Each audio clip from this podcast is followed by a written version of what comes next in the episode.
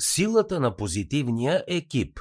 Доказани принципи и практики, които правят страхотните екипи толкова страхотни. Джон Гордън. Резюме на книгата.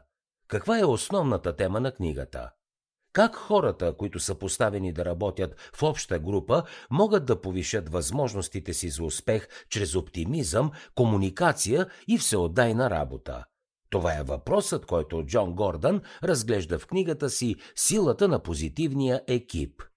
Авторът описва как спортните отбори, образователните организации и бизнесите използват силата на позитивните нагласи, за да създадат по-здрави взаимоотношения между членовете на своя екип, да преодолеят пречките и да постигнат дългосрочните си цели. Той твърди, че екипите могат да се справят с предизвикателствата, които им се струват невъзможни, ако комбинират усилията си, намалят негативните емоции и се насърчават един друг. Факт е, че заслугите за постигнатото от група хора най-често се приписват на лидерите и по-изявените членове в отбора. Но също така е вярно, че за тях допринасят и тези, които никога не застават под светлината на прожекторите, но са били активно включени по време на работния процес. Джон Гордън набляга на това, че един екип става силен тогава, когато лидерите и членовете му се обединят около решението да поддържат позитивна култура. Атмосферата в една организация влияе върху начина по който действат, мислят и говорят хората в нея. Компаниите, в които цари приятелска атмосфера, успяват да се обединят около една визия за бъдещето, да развият взаимоотношения на подкрепа и близост помежду си и да поставят общи очаквания, които да бъдат запомнени и изпълнени от всеки го в екипа. Според автора, всеки бизнес може да си изгради печеливша стратегия, но без позитивна атмосфера е слабо вероятно планът да бъде осъществен успешно. За съжаление, приятелската среда не е нещо, което може да бъде трайно установено. Напротив, тя трябва постоянно да се поддържа. Спокойната атмосфера в екипа може да бъде разрушена от негативни ежедневни действия, фокусиране върху дребни проблеми и т.н. Първоначално изграждането на позитивна култура може да изглежда трудно.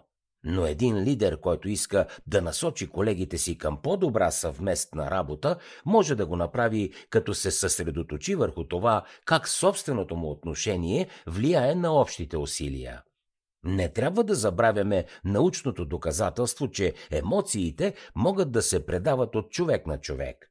Това означава, че колкото повече членове на екипа проявят оптимизъм, толкова повече се увеличават предпоставките за установяване на положителна култура на работа.